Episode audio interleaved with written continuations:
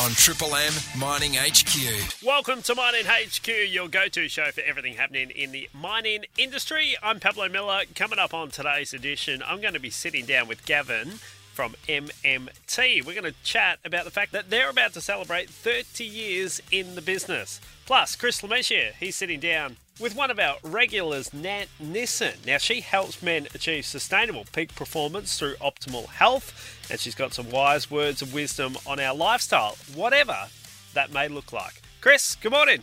Hello, Pablo. Good morning to you. We've had Nant on the program a few times on Mining HQ, Nant Nissen. Um, her motto, helping men achieve sustainable peak performance through optim- optimal health.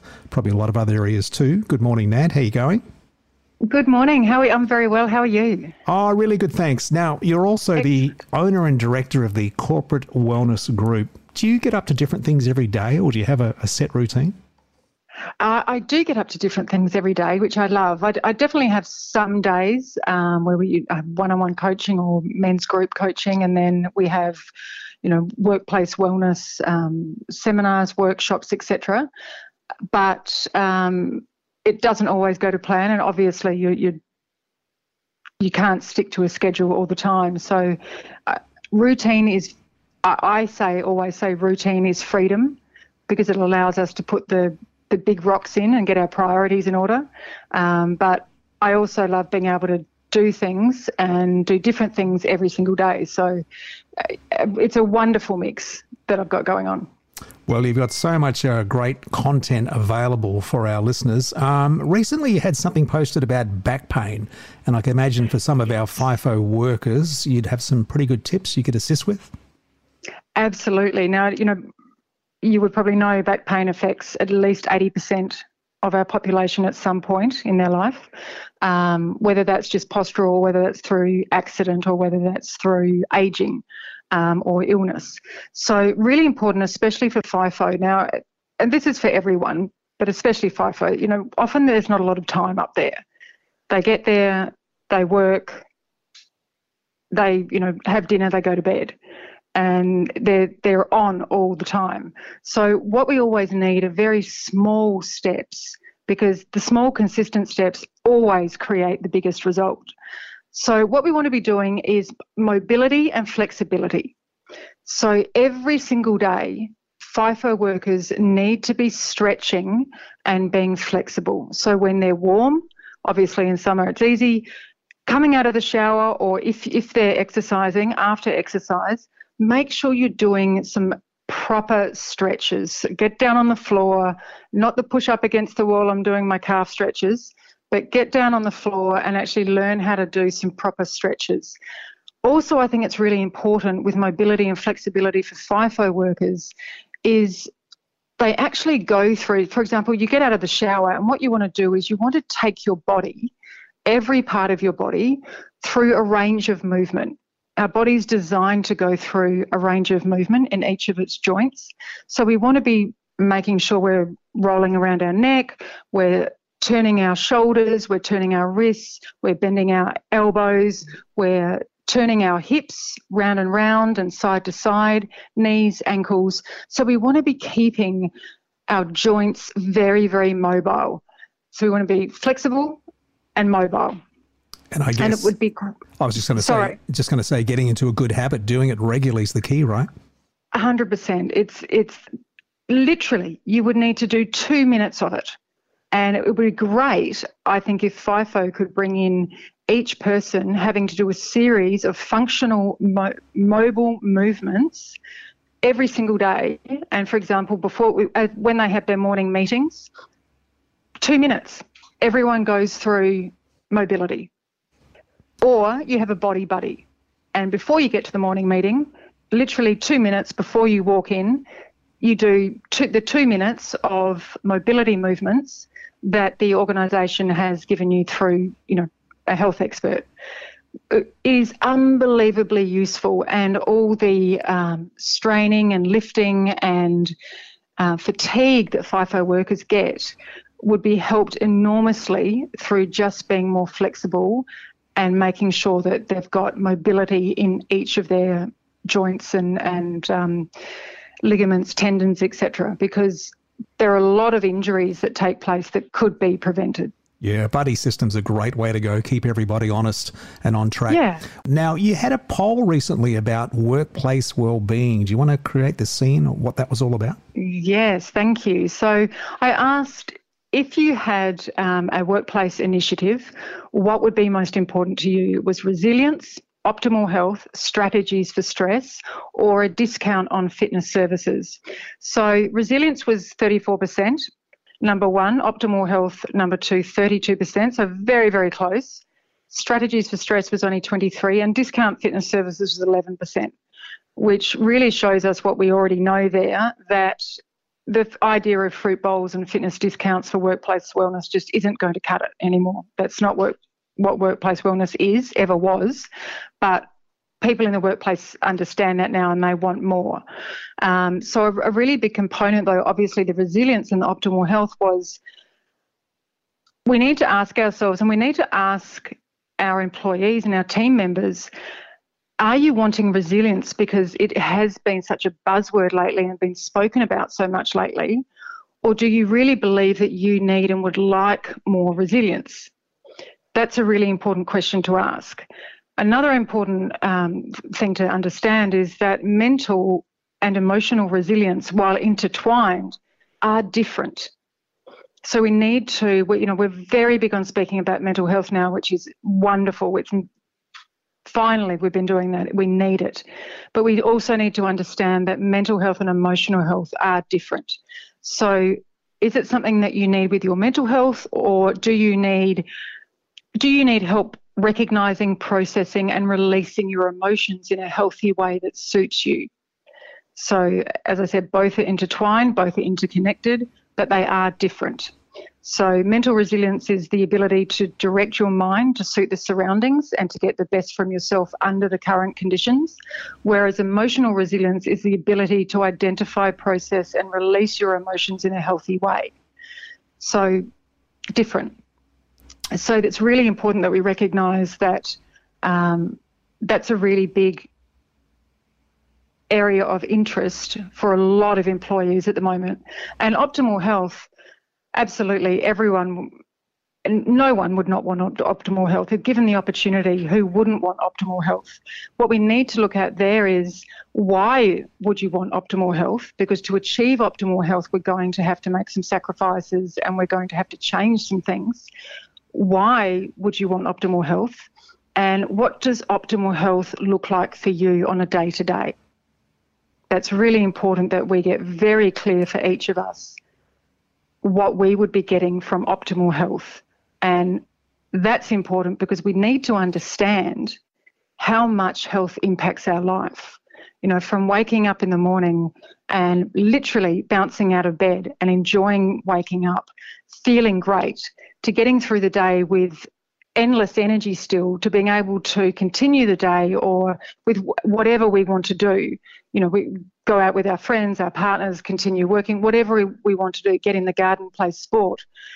It's really important that our quality of health matches the quality of life that we want to live because optimal health means that we have complete freedom to make decisions about our life based on what we want to do, not based on what we're able to do because of our health or our energy or any of the conditions that we and health challenges that we find ourselves with.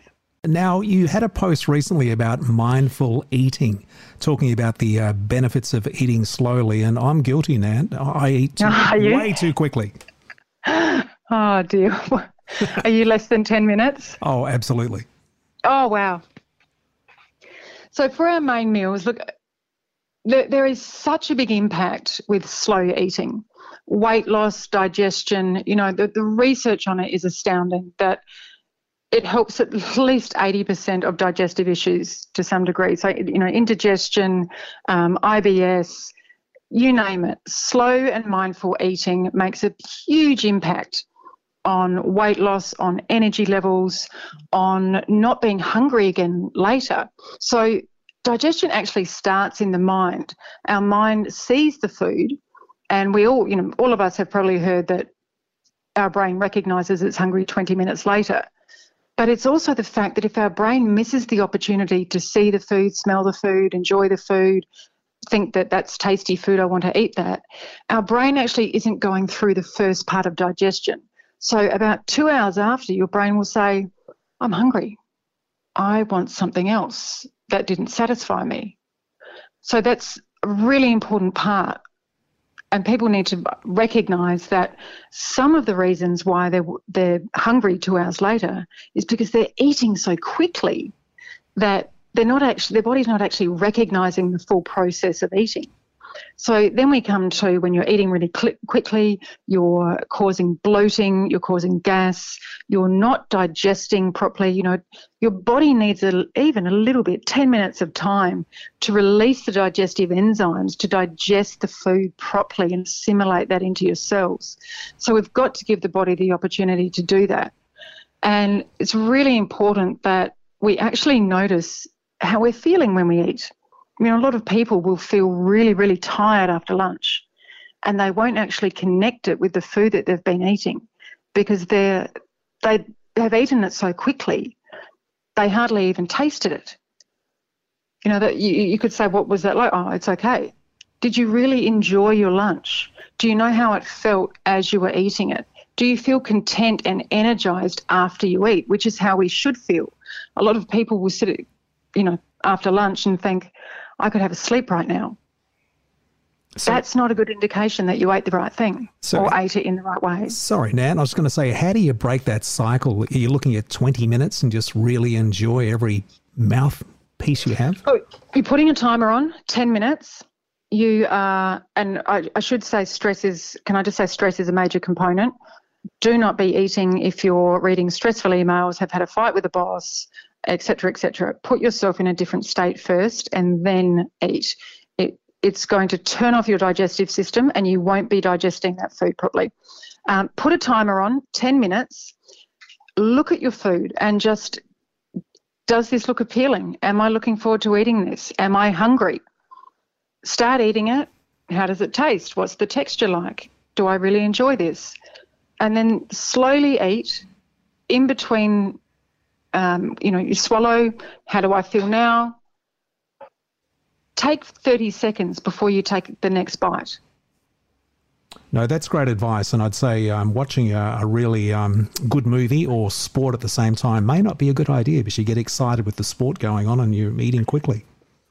Absolutely. So just make sure, you know, being around people that make you feel good, that's a great way to eat um, because you stop and talk in, in between mouthfuls, um, or be doing something that is relaxing you and enables you to still be present with your food and your body.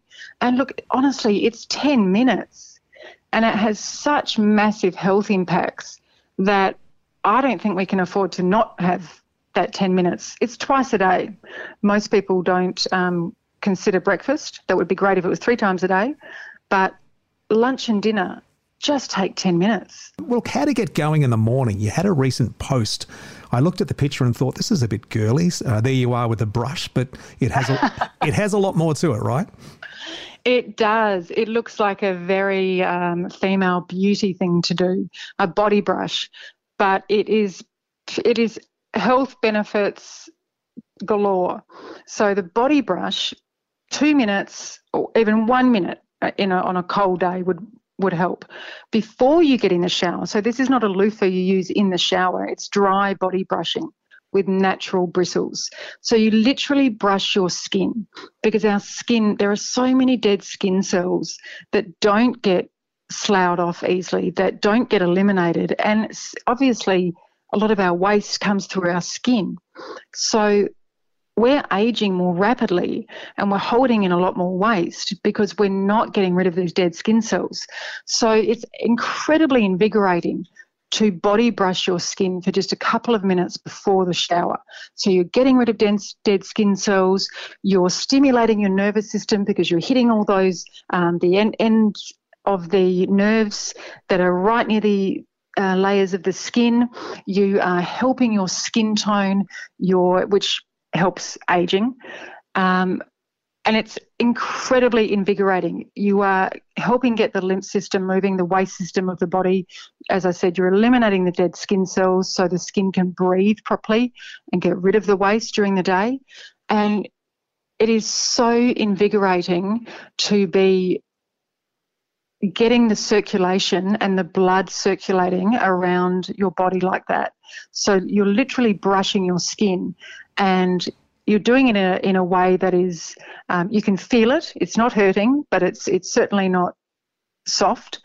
Um, and it it's just improves the circulation. It gets the blood going, the lymph, the old skin cells off, and it there is nothing better than to get your energy going than doing that before a shower. Now, on a final note here this morning, five steps to lower stress. You're offering a, a free ebook. How do people will get to hear that or, or see it? Yes, yes, thank you. Um, look, either subscribe to nantnissen.com. Um, you'll get your free ebook when you do that, or you can reach out through LinkedIn. I'm often on LinkedIn, or um, email me at nant at nantnissen.com. Great having you on the program. All the best, Nant. Thank we'll you for having me. talk again soon. Definitely. The following interview on Mining HQ is a paid interview. A reminder this may not be the right product for you and other goods and services may be available. Joining us once again, it's Gavin from MMT. Gavin, good morning. Yeah, good morning to you, mate. How you doing? I'm good. And last time we spoke, you briefly mentioned that MMT was celebrating 30 years this year, and I'm um, a little bit interested to find out, the, you know, the history of the company, and uh, when when are you actually turning 30? Oh, we actually are turning 30 officially on uh, November the 1st. Okay. Um, so, in terms of history, I guess it goes with some people probably know the name, but the business owner, so his name Gary Spouge. So, uh, and I'm sort of sort of taking some of these from you know you have a beer with a bloke and he tells you a bit of the story. So, try and remember some of the content. But at the time, I think this is 30 years ago, about 1992, I guess he was working around like a bit of motor trimming and, and stuff like that in and in and around the industry, and he he reckons that um, you know he saw customers weren't getting what they wanted, and people were a bit sort of internal, I guess, saying, "Oh, this is our process, and you know this is what you're going to have to go through to sort of get something off us." And he just thought to himself, you know, I reckon you can do things better. So he was only a young bloke at the time, but he kind of, you know, he thought products are products, you can bring them in, but it's sort of round the service. So, so that he sort of recalls, you know, the, the story that uh, he, he, t- he, talks about it a bit. All you need to do is just listen to people, sort of make things easier for them, not restrict your, your systems, and, and just not mm. make customers jump through hoops, pretty much. And then, so that's really, you know, where the, the business was born. It was probably probably born in his brain, you know, before it actually got sort of uh, put to physical location. But you know, in terms of the physicality, uh, I think the official timeline is uh, November first, ninety two. Um, and then, yeah, so he started off, I think it was, apparently we started off in uh, Star Street, Welshpool, three employees. And then three to four years later, I think he went to Bridge Street in Car- Carlisle. I haven't actually been out there, but I think he was, he's, he was telling me it was about 10 employees. And then 89, he went to Adrian Street. And I think, you know, we were at Adrian Street until until last year, and we only moved to Welshpool. Um, November, funnily enough, same same date, November one last year, and uh, oh, that was deliberate. Gaz Gaz wanted to sort of, you know, keep that sort of date as something yeah. something that's synonymous with our MMT. So, yeah, and, and, the interesting part of it is, and I'm not going to sort of give blokes a free plug, but when you go through his employees in the early days, I mean, he had this entrepreneurial spirit, and he, he um, you know, he transitioned over to mining because he saw sort of, you know, some of that service issues and needed customization. And all these early employees were part of that sort of entrepreneurial spirit. And um, you, you, go looking through it now, and there's there's at least four of them who started their own business, and they're they're actually going reasonably well in the industry as well. Sort of came from from some of Gary's first employees. So that's that's that's pretty interesting. Yeah, very cool history. Now, uh, Gavin, you've now turned 30, so I guess what's next then? 10 to 30, what's the next couple of decades going to look like? Well, if you're talking for me personally, probably rocking chair, I reckon, and uh, maybe a couple of cigars, some of that. But uh, that's uh, like, uh, yeah, who knows? I'll, I'll throw it maybe not next 30, but maybe the next 10. And, and, you know, a bit of like what we're thinking, some of the biggest stuff is um, we're actually trying to go carbon neutral in the next two years.